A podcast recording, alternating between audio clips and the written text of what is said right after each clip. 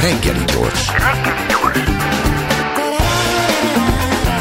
A Klubrádió reggeli információs műsora.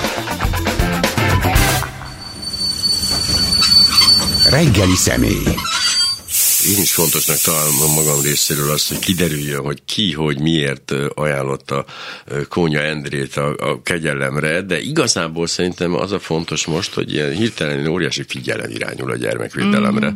Mm-hmm. Szilvás Lénával, az SOS gyermekfarvak szakmai vezetőjével ülünk itt, hogy ezt ki lehetne használni, és hogy persze fontos ez a része is a történetnek, de sokkal fontosabb az, hogy, hogy hát mi van, hogy működik, és illetve, hogy mi az, ami segítene rajta. Én egy picit félek, hogy az alkotmánymódosítás nem biztos, hogy segít ezen, sőt én úgy tudom, hogy például törvényi szinten egy nagyon fejlett, nagyon magas szintű biztonság van gyermekvédelem. A végrehajtással van ugye baj. Igen, igen, Két igen. borzasztó erős kijelentés volt. Az egyik a Herceg, Herceg Máriáé volt, hogy amit ma elvárnak a nevelőszülőktől Magyarországon, az lehet, az teljesíthetetlen. Ez is erős, de az öné is elég az, hogy az önmagában rendszer szintű bántalmazás, hogy hagyják az állami gondozásba vett fiatalokat reménytelen körülmények között élni. Ja. Um, hadd kezdjem a törvényel talán, uh-huh. hogy valóban van egy uh, nagyon korszerű gyerekvédelmi törvényünk, a, a, ez az alaptörvény keretrendszer, ami 97-ben született, nagyon sokat dolgoztak rajta, sokan dolgoztak rajta, és valóban az akkori legkorszerűbb alapelveket sikerült beépíteni, de amikor elfogadták, akkor, akkor volt egy ilyen segélykiáltás az akkori főosztályvezető részéről, egyik szakmai újságban, hogy segítség győztünk, tehát, hogy elfogadtuk a törvényt, de hogy vajon emellé lesznek-e olyan források biztosítva, ami, ami megteremti a feltételeit annak, hogy a törvényt be is lehessen tartani. És tehát azt gondolom, ez a félelem, ami ebben a címben megfogalmazódott, ez tulajdonképpen végig göngyölődik a rendszeren a mai napig. Tehát, hogy a források nem lettek elegendő mennyiségben mellé rendelve, egy csomó dolog, ami akkor keretrendszerként ki lett dolgozva, akár a nevelőszülői hálózatok vonatkozásában, alig változott, illetve a változások inkább ilyen rendeleti, utólagos szabályozások voltak, ahol egyre szigorúbban írták elő, hogy mit kell a fenntartóknak megvalósítani, ami épp hogy belefért abba az állami támogatásba, ami volt, de hogy az minimális, tulajdonképpen egy minimális ellátást tett lehetővé, illetve abban az időben, már mint amikor a törvény megszületett, és mondjuk az első tíz év megvalósulása során, azt gondolom, hogy még nem volt annyira világos az, hogy ezeknek a gyerekeknek sokkal összetettebb szükségletei vannak, illetve azok az anyagi keretek, amik akkor meglettek állapítva, azok még nem csak az élelemre és a ruhára voltak elegendőek adott esetben, hanem el lehetett vinni őket, nem tudom, ilyen-olyan foglalkozásra is, és azoknak az ára is sokkal olcsóbb volt, vagy sokkal hozzáférhetőbb volt az állami rendszeren keresztül. Na most a, a nem tudom, hogy a rendszerváltás után azért nagyon elszabadultak az árak minden vonatkozásban, tehát az élelmiszer, ruházkodás, könyvek, pszichológus, szolgáltatások, tehát mind sokkal piaci alapúbb lett, és ehhez se a nevelőszülői tiszteletdíjak vagy bérek, se a gyerekek utáni kiadások, se az állami normatíva nem változott, vagy alig változott a, egészen 2010 négyig, amikor is a nevelőszüli foglalkoztatási jogviszonyt bevezették, ami egyfajta növekedést, vagy egy foglalkoztatási biztonságot jelentett, de a, a gyerekek utáni járó költségeket gyakorlatilag tizen, illetve nem két éve emelték, tehát itt a nagy infláció hatására emelték meg először, tehát ezek 15 évig változatlanul emel, nem voltak megemelve, tehát nem voltak infláció követőek. Tehát ez körülbelül felére, harmadára csökkent a vásárlási értéke annak az összegnek, ami a gyerekek után jár. Tehát, hogy mondjam, ilyen értelemben a feltételek lettek egyre szűkösebbek, és az a feladat, amit a nevelőszülők vállaltak, az egyre kevesebb pénzből kell ellátniuk. Ám nyilván nem változott a feladat mennyisége, hisz ugye az, az Sőt, a, igen, nőtt. Sőt, igen, sőt, egyre nehezebb lett. Az, hogy, tehát, hogy, hogy mondjam, és akkor ugye a, a következő probléma az, hogy hogy a társadalmi egyenlőtlenségek azért oda is vezetnek, hogy feszültségek is egyre nagyobbak a különböző társadalmi csoportok között, illetve azok a gyerekek, akik kikerülnek, és kimerem mondani, hogy több mint 90 ban vagy még nagyobb arányban mély szegénységben élő családokból kerülni ki ezek a gyerekek, mind az ő szüleik, mind ők a saját életükben olyan társadalmi különbségeket tapasztalnak, ami szintén kihat az ő hogy létükre, önértékelésükre, kik a szüleim, hova tartozom, ki vagyok én, és a megbélyegzettsége az állami gondozott gyerekeknek továbbra is fennmaradt, tehát abban sincs igazából változás. Tehát itt egy sorozat önértékelési zavarral küzdő gyerekekkel kell foglalkozni, akikről nagyon keveset beszélünk, akiket hogyan, akik stigmaként élik meg tulajdonképpen az ő létüket, és ezt is és nehéz ez kompenzálni. Az alapot, itt még semmi trauma nem érte őket, itt még semmi rossz nem történt, ez akkor van, ha egyszerűen csak végig mennek ezen a rendszeren. A, igen, tehát nem, hogy mondjam, tehát azt ne felejtsük soha el, hogy egy gyerek bekerül, és előtte is volt egy élete, Nyilván. ami nem volt könnyű. Többnyire azt az előéletet kisebb gyerekkorukban e, élték meg, tehát magzati korban egy-két, három, négy, öt, tizenkét éves korukban, attól függően, hogy mikor kerülnek be, és hány testvér milyen életkorban kerül be a rendszerbe. Tehát nekik az, élet, az ő életük nehezen kezdődött. Épp ezért nagyon fontos lenne, hogy ha már kiemeltük őket a családjukból, ahol ők nem voltak biztonságban, ahova emeljük őket, ott legyenek biztonságban. És ennek a feltételeit nem tudja csak egy nevelőszülő vagy egy nevelőszülői hálózat megvalósítani, ezt egy szolgáltatói rendszernek, a gyerekvédelmi szakellátásnak kellene biztosítani, ami ma sok sebből vérzik, és akkor ugorhatunk egy kicsit a mára. Igen, csak közben persze hülyeséget mondtam, de hogy nem, hát eleve érik traumák ott, amikor Így gyerek, van. a maga Igen. kiemelés is egy trauma, de remélhetőleg ez volt az utolsó neki, hát nem. Igen, igen, és akkor innentől fogva viszont azt kell látni, hogy ezek a gyerekek, hogy mondjam, tehát vagy megtalálják a biztonságot, a nev, most a nevelőszülői hálózatról beszélek, vagy, vagy lassan találják meg a biztonságot, de az biztos, hogy az ő viselkedésükben lesznek olyan tünetek, ami eltér egy átlagos gyerektől. Tehát az ő nevelésük nehezebb bonyolultabb, összetettebb, és olyan viselkedési problémáik vagy tanulási elmaradásaik lehetnek a korábbi előzmények következtében, amit szintén egy extra feladat a nevelőszülőnek és az iskolarendszernek potolni, mert azért, hogy nem, ezek a gyerekek is iskolába járnak, tehát az nem mindegy, hogy az iskolában mi történik velük, ahol napi 8 órát töltenek. Igen, ez mondjuk talán nem most a legideálisabb ezt szóba de hogy például ahogy leírják a, a, az életüket, amikor a, ebben a Vicske intézményben éltek, ahol, ahol éppen egy, már egy, egyébként is már vádak miatt áthelyezett igazgatójuk foglalkozott velük, akkor ő, tulajdonképpen egészen furcsán visszanyúlnak ehhez a helyzethez, azt hallom a leírásokból. Tehát nekik van egy életük, amiben ez tulajdonképpen belefért.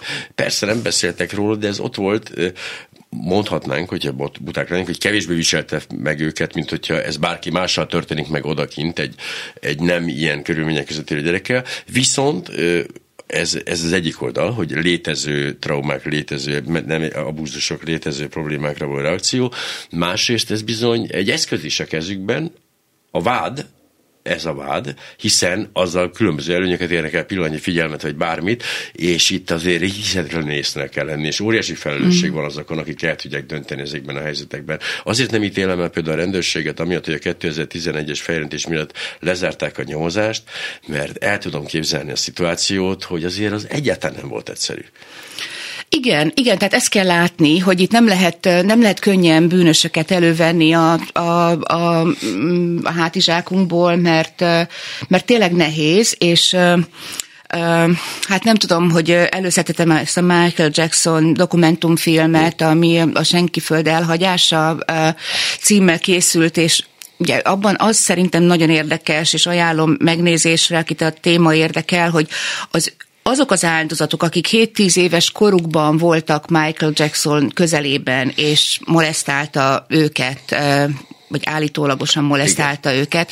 Ezek a fiatal férfiak 30 valahány éves korukban, akkor, amikor már gyerekük lett, akkor tudatosult bennük tulajdonképpen, hogy mi történt. Tehát, hogy még egészen a 20-as éveikben, amikor ők is a rockzenében vagy a rockiparban dolgoztak, akkor még fenntartották, tehát istenítették Michael Jackson-t, ezt Aki a figurát. Aki egy áldozat hozzátéve, hát mert hogy persze. ő egy pont, igen. Tehát, Így, ez, tehát hogy ezek tehát, nagyon igen. bonyolult összefüggések, de hát azért vagyunk gyerekvédelmi szakemberek, hogy az antennáink élesebbek legyenek, és jobban tudjuk mind a gyerek előtörténetének az ismeretében, mint az aktuális állapotának az ismeretében, a lehetséges viselkedési reakcióinak a, az ismeretében, a család családi környezete ismeretében tudni azt, hogy ő ö, milyen hogyan, hogy reagálhat egy-egy helyzetre, vagy hogy nem reagál egy-egy helyzetre. Igen, ez elegen kéne lenni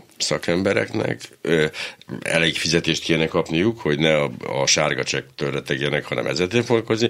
Hát illetve, és akkor innentől már valóban egy ilyen helyzetben ismerniük kell a gyereket. Tehát nem, ér, nem lehet, nem 80 gyerek, vagy 200 gyerek igen, nem juthat egyre. Igen, igen. Ugye akkor... igen. Hát a, ugye most, hogyha a gyerekotthonokról beszélünk, ugye, Mondjuk, tehát igen. időnként nevelőszülői hálózatról, időnként gyerekotthonokról beszélünk, ugye Bicske is egy gyerekotthon volt, és azért a jellemző az a mai rendszerben és a mai jogszabályok nak megfelelően, hogy egy 12 fős lakásotthonban 5-6-7 fő dolgozik, és a 7 fő az már a jó, tehát az már uh-huh. valaki pluszban betett erőforrás, egy hetedik fő is dolgozzon 12, 12 évesnél nagyobb, tehát kamaszkorú teljében lévő gyerekekkel, ami azt jelenti, és ugye 24 órás műszakban dolgoznak ezek az emberek, vagy legalábbis végig kell lenni uh-huh. valakinek a gyerekekkel, tehát gyakorlatilag a munkaidőt csak úgy tudják kitölteni, hogyha folyamatosan váltják egymást. Tehát épp, hogy van idejük egy tíz percet mm. eszmét cserélni arról, hogy mi történt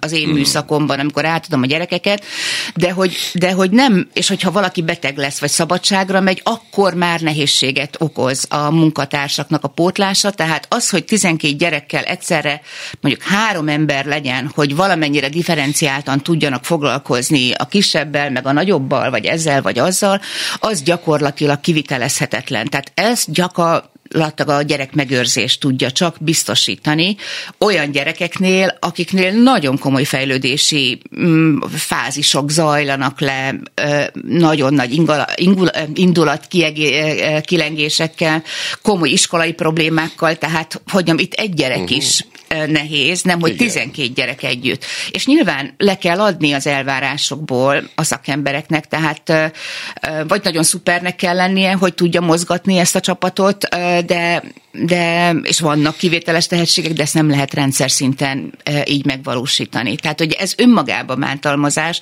ugye ezt mondjuk rendszerabúzusnak, hogyha nem fogjuk fel, hogy 12 darab e, kamaszkorú gyereknek az együttes neveléséhez mi az a családias légkör, amit létszámban minimumra biztosítani kell. Hát igen, ha belegondolok, most tényleg 12 kamaszba, akkor azt gondolom, hogy légvédelmi ágyú az egyetlen eszköz, amivel nagyjából fegyelmet lehet tartani, de nyilván azért, mert nem vagyok szakember, de egy szakember is iszonyatosan megterelhet, ha egyedül szembes ezzel.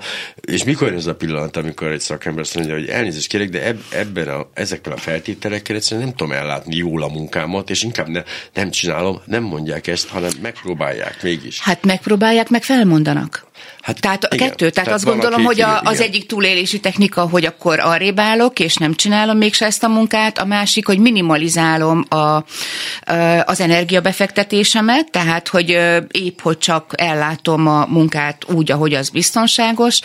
A harmadik variáció az, hogy beleteszi magát, és túl dolgozza magát, uh-huh. és tönkre megy a családi élete, vagy, vagy egyszerűen ez lesz az ő élete, és ezt valósítja meg, de ez nem, nem fenntartható. Tehát ezek kivételes esetek, ahol egy-egy jó szakember egy olyan tímet tud maga köré alakítani, ez is, erre is van példa, uh-huh. ahol, ahol egyszerűen jó emberek jönnek össze, és egy jó hangulatban valamilyen fajta minőséget tudnak biztosítani, de ez nem fenntartható rendszer szinten. Ezt nyilvánvalóan önök is kommunikálják folyamatosan a, a kormány felé, hogy, hogy jó, nagyon fontos egy alkotmánymódosítás, de ezek és ezek és ezek a változások azért elengedhetetlenek hozzá, hogy legyen Igen. értelme annak. Igen, és itt uh, még egy dolgot mondanék, hogy uh, Ugye nagyon fontos, tehát a gyerekvédelmi rendszer most úgy néz ki, hogy 23 ezer gyerek és fiatalkorú van a rendszerben, ebből ennek a 70 a 17 ezer gyerek nevelőszülői családban él.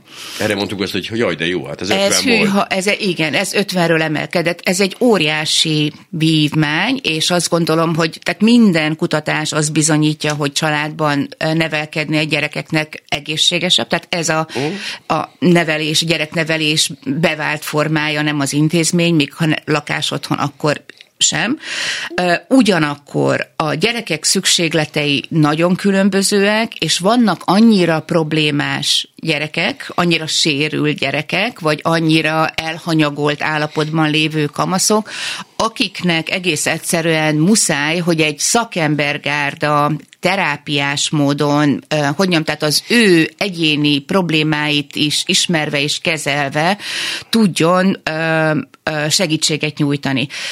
És most ez mindegy, hogy terápiás, vagy élménypedagógiai, vagy drámapedagógiai, de, de valamilyen fajta pedagógiai koncepció kell egy ilyen otthonba, ahol a tím együttműködik, sok időt tölt együtt, sok időt tölt a gyerekekkel, és megpróbálja kimozdítani őket abból a deviáns vagy beteges, idézőjelbe véve beteges viselkedésből, és, és hogy mondjam, tehát hogy enélkül, hogy egy lakásotthonok ezt a fajta segítséget tudják biztosítani, enélkül a nevelőszülői hálózat sem fog tudni működni, mert ugye most jelen pillanatban nincs férőhely a lakásotthonokban sem, és nem jó minőségűek a lakásotthonok. Tehát azok a gyerekek, akik ennyire problémásak, benragadnak a nevelőszülői családokban, és gyakorlatilag a nevelőszülői családokat is tönkreteszik. Tehát, hogy ott is egyre nehezebb lesz a feladat. Tehát sajnos nem az a cél, hogy a 70%-ot 100%-ra növeljük, hanem valószínűleg az a cél, hogy maradjunk a 60-70%-nál, de azt tartsuk meg jó minőségben, és fordítsunk figyelmet a lakásotthonokra is, mert nincs gyerekvédelmi rendszer, sajnos kisméretű, kis létszámú, de jól ellátott lakásotthonok nélkül. Legalábbis meg kell próbálni. Nem lesz könnyű, de az, hogy erre fordítsunk pénzt, energiát, szakmai koncepciót, odafigyelést, enélkül lehetetlen egy gyermekvédelmi rendszert fenntartani. De a szakemberek száma nagyjából megfelelő? Tehát a, Dehogy is, nem. Tehát el, alapvetően onnan nem. indul az egész történet? Nem, hogy nem, egyáltalán nem megfelelő a gyerekek szám, vagy a, a szakemberek száma, tehát hogy egyrészt a lakásotthonokban állandó a fluktuáció, tehát azt hiszem, hogy minden tizedik pozíció betöltetlen, tehát uh-huh. egyszerűen kevesebb a munkatárs, mint amennyi kellene, nagyon gyakran alacsony a végzettségük, ugye sokszor mondják, hogy itt a személyiség kell, meg tehetség kell, persze, de sajnos a kettő együtt kell, tehát mind a kettő kell mindenféleképpen, és hát a, a a pszichológusi segítség az szerintem gyakorlatilag nem elérhető a nagyobb városok kivételével sehol. A kérdésem nem is arra vonatkozott, hogy itt ezekben az intézményekben elegendő a szakember, hanem hogy általában az országban elegendő a szakember, hogyha meg, ha olyan fizetést kapnának és ide dolgozni, akkor, akkor a számuk önmagában még talán elegendő lenne. Hát ez is kérdés, okay. tehát hogy, hogy tehát a gyerekvédelem egy nagyon nehéz terület. Tehát azt gondolom, hogy világszerte, hát világszerte óriási problémák ja. vannak a gyerekvédelemben, tehát Ausztriában, akikkel szorosabb kapcsolatunk van, így a, a gyerekvédelem területén, ott is rettenetesen nehezen találnak a nehéz kamasz gyerekek mellé szakembereket. De de állandó a törekvés, és ebben, hogy mondjam, ebben van egy összhang a döntéshozók, a intézményvezetők és a munkatársak és a társadalom között, hogy erre szükség van nálunk a döntéshozói szinten én még nem érzem azt a szándékot, hogy ezzel mélységében vagy minőségében ö, akarna foglalkozni. Iszony, mert iszonyatosan nagy befektetés. Hát tudom, a, olvastam erről valahol egy viszonylag alapos, alapos elemzést, hogy a, a gyermekkatonák egy ilyen háborús konfliktus út követően körülbelül mennyi szakember, mennyi óráját, mennyi befektetett energiát igénylik, milyen eredménnyel, és igazából, ha a matekot nézzük, ez egyáltalán nem éri meg. Tehát borzasztóan nem, éppen viccesen azt jegyzi meg ott a, a, ezt elővezető író, hogy hát igen, tehát egy 17 incses igen. gránát az, az Igen, de részt. ezért kell a döntéshozóknak a tudatossága, mert persze egy gyerekkatona már tönkre van téve igen. tíz éves korára. Tehát itt gondolkodnunk kell, hogy ugye mondtam, hogy mély szegénységből kerülnek ki a gyerekek a gyerekvédelemben. Azért kerülnek ki, mert szegények? Vagy még Soha nem azért, mert valami? szegények, hanem mert több generációt a szegények, és mondjuk a mély szegénységben túlélni, megélni, gyereket nevelni, megkeresni a betevőt, állandóan lakhatási problémákkal küzdeni, hol szívességből, hol feketén, hol fehéren, albérletbe lakni, hol van fűtés, hol nincs pénz a fűtésre. Tehát, hogy annyi stressz éri ezeket a családokat, hogy ott a deviáns viselkedés, vagy a depresszív viselkedés, ugye, amire aztán jön az alkohol, jön a drog, jön a bűnözés, és a figyelem a gyerekre, tehát hogy mondjam, emiatt a stressz miatt nem, nem jut egész egyszerűen. Ja.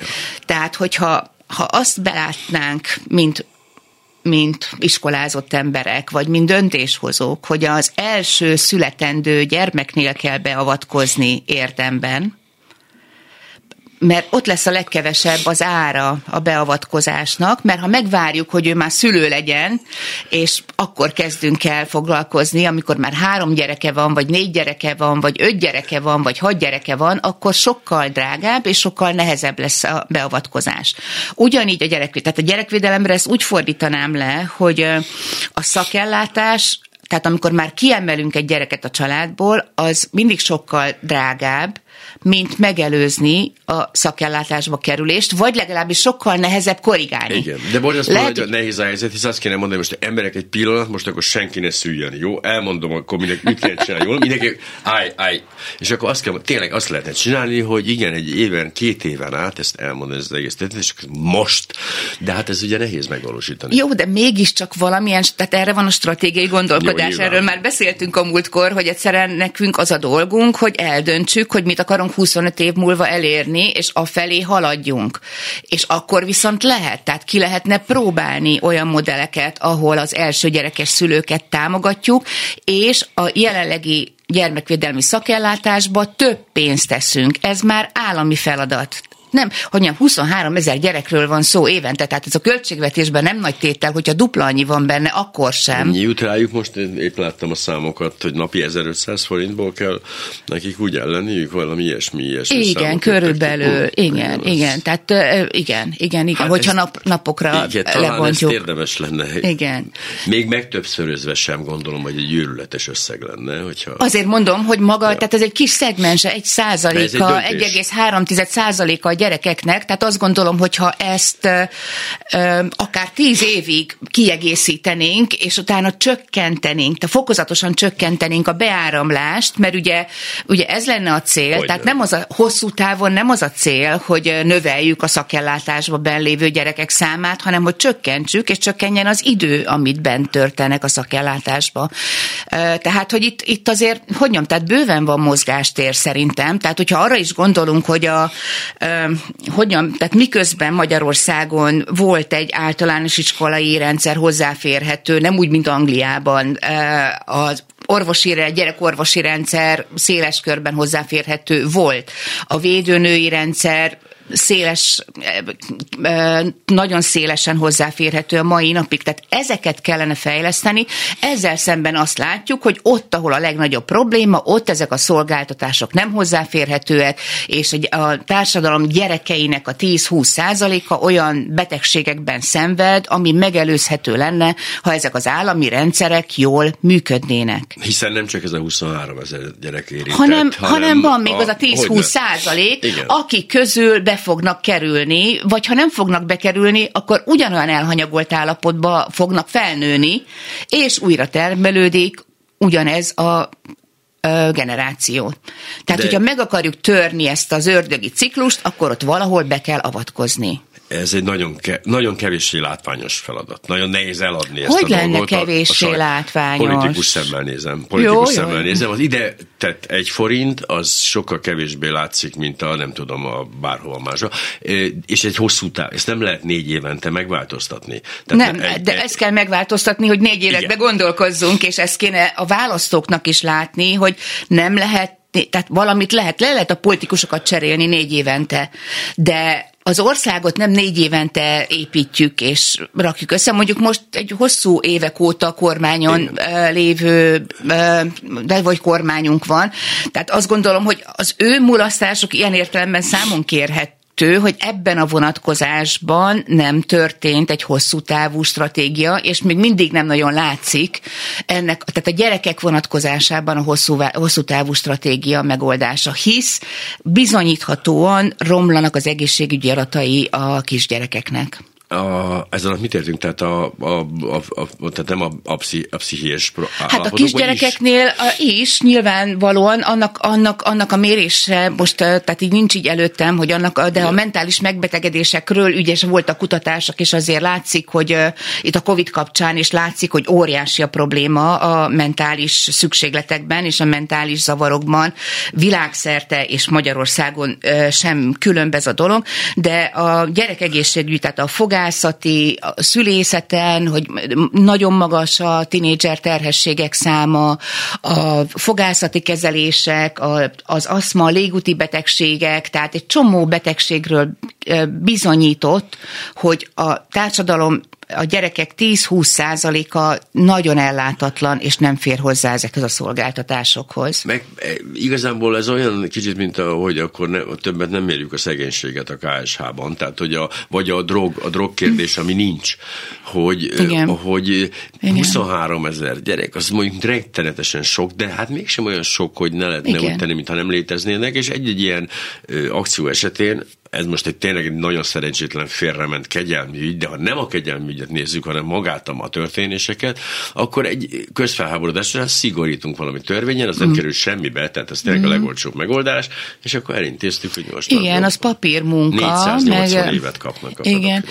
Na most a, a tehát hogy nem a pedofilokról van szó, Nyilván. Mármint, hogy hát ezt mondja a maga is, tehát, hogy hogy, a hogy nagyon fontos lenne levenni, tehát hogy persze fontos a pedofilokkal, meg az összes más bántalmazással, beleértve a iskolákban történő nem megfelelő bánásmódot, vagy egyáltalán az, hogy az iskolarendszer bánik a gyerekekkel, és kiengedi őket eh, ideje korán, vagy nem megfelelő készségekkel eh, a társadalom egy jelentős részét. Tehát az egésszel, eh, hogyan legalábbis így kellene tekinteni erre a dologra, hogy így kellene látni. Most a szigorításra, hogy mondjak még valamit, hogy persze a papír sok mindent elbír, de hogy tulajdonképpen az egész gyerekvédelem a szigorításban él. Azért, mert hogy a jogszabály előír olyan dolgokat, mint a törvény is előír olyan dolgokat, amire nincs megfelelő erőforrás. Nincs elegendő férőhely, ugye? Na most, hogyha nincs elegendő férőhely, akkor a nevelőszülő jelzi, hogy ő már nem bír ezzel a gyerekkel. Jelzi a szakmai vezetőjének. A szakmai vezető is feszült ettől fölhívja a tegyesz megfelelő munkatársát. Mondják, hogy nincs férőhely. Intézzétek el, ahogy tudjátok. És ez a meccs megy gyakorlatilag hónapokig, évekig, nem egy gyerek tekintetében, hanem százával vannak gyerekek, akiknek nem tudnak gondozási helyet találni, és az partnerek, az intézmények is egyre jobban egymásnak feszülnek, és ahelyett, hogy együttműködnének, és összedobnák az energiákat, mindenki egymás ellenségévé válik, mert te nem akarod megtartani a gyereket, te meg nem akarod befogadni a gyereket, akkor legközelebb meg ezt nem csinálom meg, meg azt nem csinálom meg, és ezek a, ö, tehát hogy mondjam, tehát a szigorítás, tehát akár az is, hogy ugye kijött a törvény, hogy 12 év alatti gyereket nevelőszülőnél kell elhelyezni. Igen. De Tessék. hamarabb jött ki a törvény, mint ahogy meg lett volna annyi nevelőszülő, amennyinél el kell helyezni ezeket a gyerekeket. Majd rajzolunk, majd, Tessék? majd rajzolunk Hát vagy nyomást Igen. gyakorlunk egymásra, föntről, oldalról, lentről, hogy még ezt is fogad be, még azt is fogad be, még azt is fogad be, mert a jogszabály ezt írja alá, és és, és akkor, ha ezt még szigorítjuk, és még több ellenőrzés lesz, akkor ettől csak feszültebbek lesznek a munkatársak minden szinten. És a feszültség a bántalmazásnak a bölcsője. Igen, ezen pont azon beszélgetünk valakivel most a napokban, hogy milyen furcsa, hogy már nem a mi generációnk, hanem a mi gyerekeink mondják azt, hogy egy pofon nem számít, én is úgy nőttem fel. És Jézusom, azt hittem, hogy ez el fog múlni. Ez mi? És hogy már ott van, átugrott rajtunk, pedig azt hittük, hogy mi leszünk az első okos nemzedék. Igen. Igen, hát ugyanúgy, ahogy a társadalomról beszélünk, ugyanúgy a gyereknevelés is egy ilyen dolog, hogy hogy mondjam, tehát részben közhely, részben nem közhely, de ugye a gyerekek fejlődnek, tehát hogy mondjam, a gyerek úgy jön a világra, hogy biológiailag be van építve a, a, uh-huh. a testébe, hogy, hogy fejlődni fog, és fejlődni akar, de ez csak kölcsönhatásban és kapcsolatban tudja ezt a fejlődést bejárni. és hogy ahhoz, hogy fejlődni tudjon, ahhoz egy olyan légkör kell, most egy családi légkört Igen. képzeljünk el, tehát egy olyan légkört kell, ahol a gyerek biztonságban érzi magát, és szabadon kísérletezhet, és felfedezheti a világot, és ebbe a körülötte lévő emberek, főleg felnőttek, de más gyerekek, felnőttek irányításával, de olyan feltételeket teremtenek számára, nem gazdag feltételeket, nem az a lényeg, ja, hanem hogy felfedezze a kavicsot, a földet, a parkettát, a kájhát, a hideget, a meleget, az esőt, a hót, a napsütést, a vizet, és ezt szabadon tegye, és megtanulja megfogalmazni, kifejezni, tehát, de ehhez kell egy biztonságos légkör akkor, hogyha én szorongok, mint szülő azon, hogy nincs mit ennem, hogy nincs mit enni adnom a gyereknek, hogy hazajön-e a férjem, van-e még férjem, meg fog-e verni, van-e lakásunk, van-e tető a fejünk fölött, az nem egy olyan légkör, Na amiben lehet fejlődni. Most ezt megint ez a másik tíz, egyik 10 százalék, amiről beszéltünk, hogy lehet, hogy oda kerül, ez meg akkor a másik 10 százalék, ahol ez megvalósítható szerintem, mert ez nem több, mint 10 százalék a társadalomban. Ahol? Ahol ezek a, ezek a feltételek állnak ahhoz, hogy fejlődjön a gyermek ahol fennállnak, ahol ez a légkör megvan, hogy az ahol 10 ez a biztonság, hát körülbelül annyira becsülöm. Ö, igen, ö, és ugyanígy, ugye nagyon fontos, hogy az iskola és a napközbeni ellátás ugyanezt a légkör tudja biztosítani, mert a gyerek az iskolában is fejlődni akar, és nem félni, és szorongani, és túlterheltnek lenni, tehát túlterhelt állapotban sem lehet tanulni. Hmm. Tehát itt nem csak a családi légkörről van szó, hanem ö, arról is, ugye, tehát az is nagyon fontos, hogy ott megnézzük, hogy hol recseg a dolog, de hát ugye itt van egy iskolarendszer, ami elvileg egész napos ö, ott tartózkodást biztosít a gyerekeknek, de hogy annak milyen a légköre, hogy ott a gyerek fejlődik, a kíváncsisága, kiélheti magát, tud tanulni, megfelelő körülmények vannak ehhez mindenki számára, az megint egy kérdéses dolog és ez a gyerekbarát társadalom idézőjelbe, vagy, nem, vagy szó szerint véve, ugye, mert hogy azért családbarát kormányról beszélünk, csak, a, csak hogy mondjam, tehát azért mondom ezt a légkör szót, mert talán érdemes használni és próbálgatni magának mindenhol, hogy érzi ezt a légkört, akár otthon, akár az iskolában, és akkor boldog, ha érezheti. Tehát, hogy nyilván minden szülőnek vágya, hogy olyan óvodába kerüljön a gyereke, ahol ilyen légkörben van, és ezt próbálja megkeresni, csak a, igen. Meg hát nyilván ezzel majd először egy millió problémával kell foglalkozni a gyermekvédelemnek, majd aztán esetleg sort kerített arra, hogy ez, ez a légkör, de hát egyelőre, jaj Istenem, hál' Istennek családban van, az már öröm, tehát akkor már Sajnos jó. a gyerek nem fejlődik attól, hogy csak családban van. Igen, hát ezt Tehát, látjuk hogy, a felnőtteken. Tehát, igen. igen. Jó, azért mondom, hogy mégiscsak kell erőfeszítést tenni a légkör irányába, és ez biztos, hogy nem a leterheltséggel és a szigorítással és a szigorú ellenőrzéssel valósítható meg. Azt nem mondom, hogy nem kell a minőséget ellenőrizni.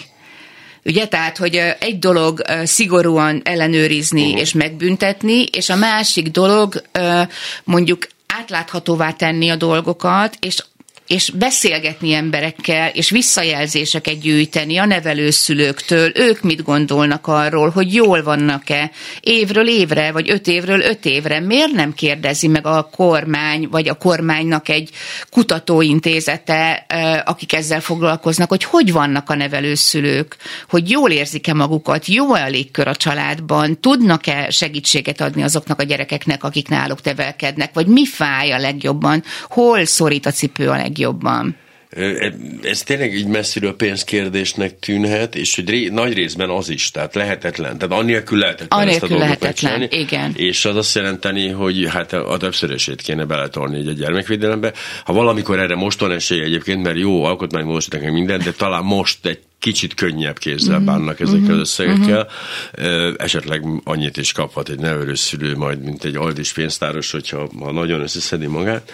Ugye most ez az állandó példa szegény az adjunktusokkal kapcsolatban, akik meg Igen. 288 ezer bruttót keresnek, édes Isten, mennyit keres egy nevelőszülő, egy kicsit félek ettől.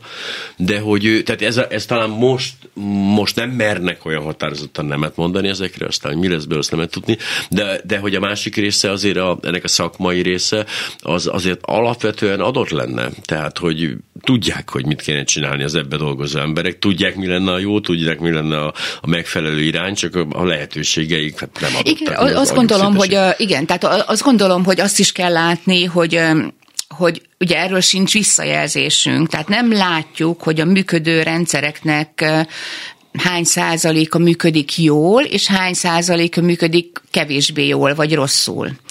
Ugye, tehát ö, én rálátok száz nevelőszülői családra, így a saját rendszerünkön belül, és ott is látom a kimagasló tevékenységet, meg látom azt, ahol billegballag, vagy látjuk, ahol megtámogatásra szorul valaki, tehát lehet ezt látni így a rendszeren belül, uh-huh. de a többi 5000-re én nem látok rá. Mert hogy ez fontos, ugye az SOS, a régebben ez ugye gyermekfalvak voltak még, most már nem gyermekfalvakról igen, beszélünk, igen, de igen. az egy, csak egy része ennek az egésznek. Igen, hát mi az 5600 rendszernek. nevelőszülőből 100 nevelőszülővel dolgozunk, vagyunk, és az országban több fenntartó működtet nevelőszülői hálózatot, és erre egységében rálátni nagyon nehéz, de nem lehetetlen. Hát ezt nyilván kormány tudna legjobban. Így vagy van. Az, vagy megbíz valakit azzal, hogy, vagy, ö, hogy rendszeresen monitorozza, hogy hogy érzik magukat a nevelőszülők, ö, és egyébként azt mondják, hogy akkor az a legjobb fokmérője a nevelőszülő jólétének, hogyha más nevelőszülőknek ajánlja, mm. hogy ők is legyenek nevelőszülők. Ugye, ha nem ajánlja, akkor... Uh, Gyanús a dolog. Igen. Igen, ez még hozzátartozik, hogy ez az 50%-ról 70%-ra növekedett Igen. nevelőszülőknél élő nem 50-ről, nem, a nevelőszülők száma nem növekedett ennyivel közben. Igen, ez is, ez az érdekes, tehát ez az egyik legfontosabb mutatója annak, hogy a szándék az az, hogy nevelőszülői családba kerüljenek, ami jó, de vajon azért, mert az olcsóbb, mint a lakásotthonok, tehát, hogy ez egy pénzügyi szempont-e, uh-huh. mert a lakásotthonok fejlesztéséről meg nincs szó és arányában az, ez a minimális ellátásban is sokkal drágább a lakásotthon, mint egy nevelőszülői férőhely, de hogy a 70%-ot befejezzük, igen, a gyerekek a nevelőszülői családban elhelyezett gyerek aránya 70%-ra nőtt, és mondjuk a nevelőszülők aránya 5400-ról vagy 200-ról 5600-ra nőtt. Tehát egyértelműen a nevelőszülők leterheltsége nőtt a, ennek következtében, ami nem nevezhető annyira barátságos vagy együttérző dolognak. Mm, és ez nem volt teljesen önkéntes, ha jól értékelem, így az előző eddig elmondanak. Itt azért volt egyfajta nyomás erre. Hát nyilván, de ez a nyomás, ez már ugye a hálózatokon keresztül Igen. valósul meg ez a nyomás, és van, hogy egy hálózat úgy érzi, hogy neki kötelessége még több nevelőszülőt fölvenni.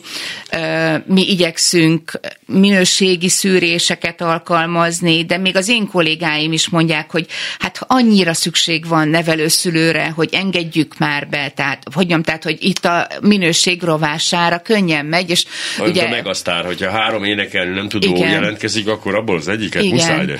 És nyilván a, a hogy mondjam, tehát a, a munkaerő toborzásnak nem az egyetlen, de az egyik eszköze az, hogy megemeljük a béreket, és nézzük meg, hogyha magasabb ö, ellátmányt és magasabb díjat kapnak a nevelő szülők, akkor ha többen jelentkeznek, akkor jobban tudunk-e szűrni belőle. Nyilván nem ez az egyetlen módja. A másik az, hogy jól érezzék magukat a hálózatban, és minden segítséget megkapjanak. Egyébként kormány szinten ki foglalkozik most ezzel? Mert hogy ugye...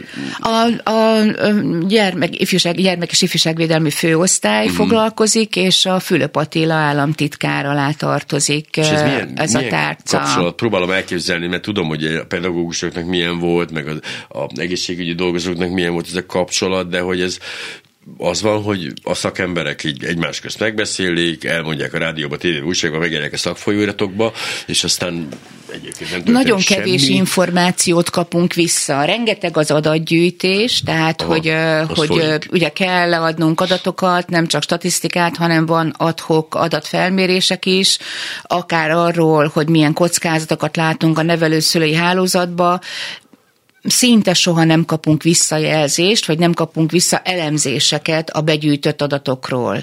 Tehát, hogy szolgáltatunk, de, de holott nagyon informatív lenne, hogy országos szinten hogy állunk a egyes szolgáltatók számára is, vagy a közvélemény számára, ez nem történik meg. A, azt gondolom, hogy ez az államtitkárság nagyon erősen a nevelőszülői rendszer ö, mellett áll ki, de ugye azt is látni kell, hogy a nevelőszülői hálózatok tulajdonképpen 90%-a egyházi fenntartású intézmények, szolgáltatókhoz került át, aminek két oka van. Egyrészt ez egybeesik a, a, a szak, tehát az ágazati irányítás, vagy a kormány ideológiájával, tehát hogy nagyobb a bizalom a, az egyházi fenntartású intézmények tekintetében, mint a civil vagy állami fenntartású intézmények tekintetében is akár. Másrészt meg a elhíresült vatikáni egyezmény, ami miatt a szociális, szol, tehát a egyházi fenntartású szolgáltatók egy tehát 170 százalékos kiegészít, tehát hogy a, tehát 170 százalékos támogatást kaphatnak, tehát tulajdonképpen Érthető, hogyha egyházi fenntartású szolgáltatók viszik, és nem az államiak, vagy főleg nem civilek, mert mi kevesebbet kapunk. Az államnak ugyanaz, mert úgyis ki kell fizetnie, hogyha az állami szolgáltató Igen. végzi, vagy ha nem, de a civileknek meg oda kellene adni. Tehát az, azt nem tudjuk a Vatikán egyezmény keretében intézni. Igen, mégis nem is lenne baj, mint az Nem, nem, nem, nem, nem. Én is azt mondom, hogy ezzel önmagában semmi még... baj nincsen, de, de valamiért az alakult ki, hogy, hogy hát nem azt mondom, tehát hogy, hogy valahogy így a rendszereken belül van a párbeszéd. Tehát, hogy nincs, mm, mm. tehát inkább, ja, ja. inkább fentről, tehát inkább egy ilyen frontális tájékoztatás van, de nincs párbeszéd, ami korábban, amikor több módszertan intézmény volt, és voltak olyan módszertani intézmények nevelőszülők vonatkozásában, akik fölvállalták az, hogy a szakmai műhelyeket, meg párbeszédeket, vagy konferenciákat szerveznek, ez ez, ez ma hiányzik, és ez most egy ilyen újra rendeződik, eh, de, de már régóta rendeződik, vagy nem rendeződik újra. Ez a 23 ezer szám, ez így, eh, ez mit jelent mondjuk éves bekerülésből, hogy hány gyerek kerül be évente? 5-6. 5-6 ezer. Igen. Ez a szám, ez, ez, ez egy konstans? Ez, igen, ez eléggé. Hát, hogy mondjam, hát tehát mondják, hogy... hullámok, amikor... Hát igen, de úgy, lehet, hogy 10-20 százalék van, tehát, hogy akár az infláció, vagy nem tudom, vagy egy nagyobb tél, vagy Aha. nem tudom, időszak, de hogy, de hogy ez hosszú évek óta nagyjából, tehát ez a bemenet, kimenet, ez nagyjából hasonló. Van egy előrelépés, azt hiszem, hogy az örökbefogadás tekintetében nem nagy, de hogy nagyon sok sokáig 6-700 körül volt az éves örökbefogadások száma, és ez most már pár éve ezer fölött van. Mm-hmm. És ami így a, a pénz alátámasztására szól, csak egy példa, amit, amit talán érdemes érvként használni, hogy a, azt hiszem, hogy két éve volt, amikor sikerült a örökbefogadási tanácsadók létszámát jelentősen növelni. Tehát most nem merem azt mondani, hogy hát egy ilyen 20, de 50-60 embert vettek fel uh-huh. oda, ahol mondjuk dolgoztak százan, vagy nem, nem uh-huh. tudom, de hogy egy jelentős Jó. tehát mindenféleképpen egy jelentős bővülés volt, mert hogy, mert hogy nagyon, nagyon kevés ember tudott a megyékben foglalkozni, meg a főváll, tehát hogy kevesebben, mint kell, és hogy mérhető az, hogy felgyorsultak az örökbefogadási ügyintézések. Tehát, hogy Ezek statisztikailag... legendásan ilyen nagyon hosszú, ilyen elhúzódó Így van, de voltak. ezt mondom, hogy ott, ahol az egyik megyében, nem tudom, másfél év volt a várakozási idő, hogy ez le tud csökkenni hónapokra, vagy hogy Igen. tehát, hogy, hogy egész egyszerűen, tehát egy ilyen log, tehát egyszerűen nem lehet humán erőforrás nélkül munkát végezni. És mondjuk egy, egy egy-két éves gyerek életében azért tök nem mindegy, hogy másfél évet Hogyne. vár, vagy egy hónapot vár. Ez a, akkor volt egyébként ez a, ez a változás, nem? Amikor be, m, volt a botrány a külföldi örökbefogadásokkal, és azt így leállították, és akkor kezdték a, ezeknek a tanácsadóknak a számát szerintem növelni, ha jól emlékszem, időrendben valahogy így alakulhatott ez a történet. Lehet, ö, lehet, lehet, lehet, tehát mindenféleképpen valóban volt A, a, kellett nekik is valami... a családbarát ország részéről, igen, Igen. tehát volt az örökbefogadásnak egy ilyen erős Igen. fellendülése, tehát a kormány komolyan foglalkozott az örökbefogadással, és ott hogyan, tehát, meg, tehát uh-huh. írtak komoly módszertani anyagok készültek, és ezzel, és tehát hogy mondjam, tehát ez is tök fontos, hogy elkészült egy módszertani anyag, de mellé lettek rendelve azok a munkatársak, akik uh-huh. a végzik majd a munkát, tehát pszichológusokat beleértve, tanácsadókat, ügyintézőket, és még képzési csomag is lett kidolgozva, és ki is képezték ezeket az embereket. Tehát, hogy, és érezhető, hogy a folyamat is megváltozott, meg fel is gyorsult. Tehát ezt mondom, hogy ennyi, tehát ezt lehet így folyamatokat és lehet ki... nem viselte meg a költségvetést ez a, ez a, ez a gesztus. Az, tehát- így, azt gondolom, hogy nem, viszont jelentősen csökkent a várakozási idő. 5-6 ezer bekerülő, 5-6 ezer kikerülő is van. Ugye Igen. mit tudunk, akik kikerülnek? Ugye a kikerülésről azt kell tudni, hogy már az elején, a bekerülés után ö, van egy visszáramlás családba, ott, ahol betegség uh-huh. vagy olyan hely, kezelhető helyzetek miatt került ki a család, valahogy a megbillenés helyrehozható volt, és akkor visszakerülnek. Szabad lábra kerülő. igen, igen, tehát visszakerülnek a gyerekek, akkor ö, ez egy ilyen 8-10 százalék körüli arány, ami főleg mondom az első időszakban van, és akkor utána már viszonylag ritkábban a későbbiekben, akkor van egy 5 százalékos örökbeadás, és akkor a 80 százalék az marad, és ott nő föl a gyerekvédelmi rendszerben, és ott válik nagykorúvá, és ugye itt van egy vízválasztó, mert nagykorúságával ugye a törvény előtt is nagykorúvá válik, és akkor ott neki döntenie kell arról, hogy ő kéri az utógondozást, vagy elkezdi a A nagybetűs önálló életet. életét, Igen. 18 plusz egy naposan, és és, és hát olyan 2000 körüli, most nem tudok pontos számot, de 2000 körüli fiatal van, aki úgy dönt, hogy marad, és vállalja az utógondozást, és akkor ők benn maradnak 22-24 éves Ez korokig. izgalmas, hogy ez egy teljesen külön műsort kapjon, mert közben lejárt az időnk, hogy Ja. úgy elrepült ez az egy óra, hogy öröm nézni. Ez, mert ez egy borzasztó érdekes időszakám, hisz ugye ezt, Persze. ezt pontosan tudjuk, hogy egy 18 éves ember mennyire Hát ez- felnőtt magamról, tehát hú, de hogy már a 24 is azért egy eléggé kockázatos Hát a legkockázatosabb időszak Tehát, gyakorlatilag. És Tehát, hogy- főleg úgy, hogy hát igazából nem egy, egy család, egy, egy, egy olyan biztonsági álló fogja körbe. Ez a- borzasztó, ez a a- 18. És Igen. ugye, a, igen, és a leg 18 évesebbek azok ránk csapják az ajtót, vagy a És- rendszerre csapják az ajtót joggal, Igen. és egy sportáskával eltávoznak az intézményekből. És arra kíváncsi vagyok, hogy az ő sorsuk mi. Gondolom, hogy nagyobb követés és vizsgálatok ezügyben se készültek, de erről majd tényleg érdemes lenne beszélgetnünk.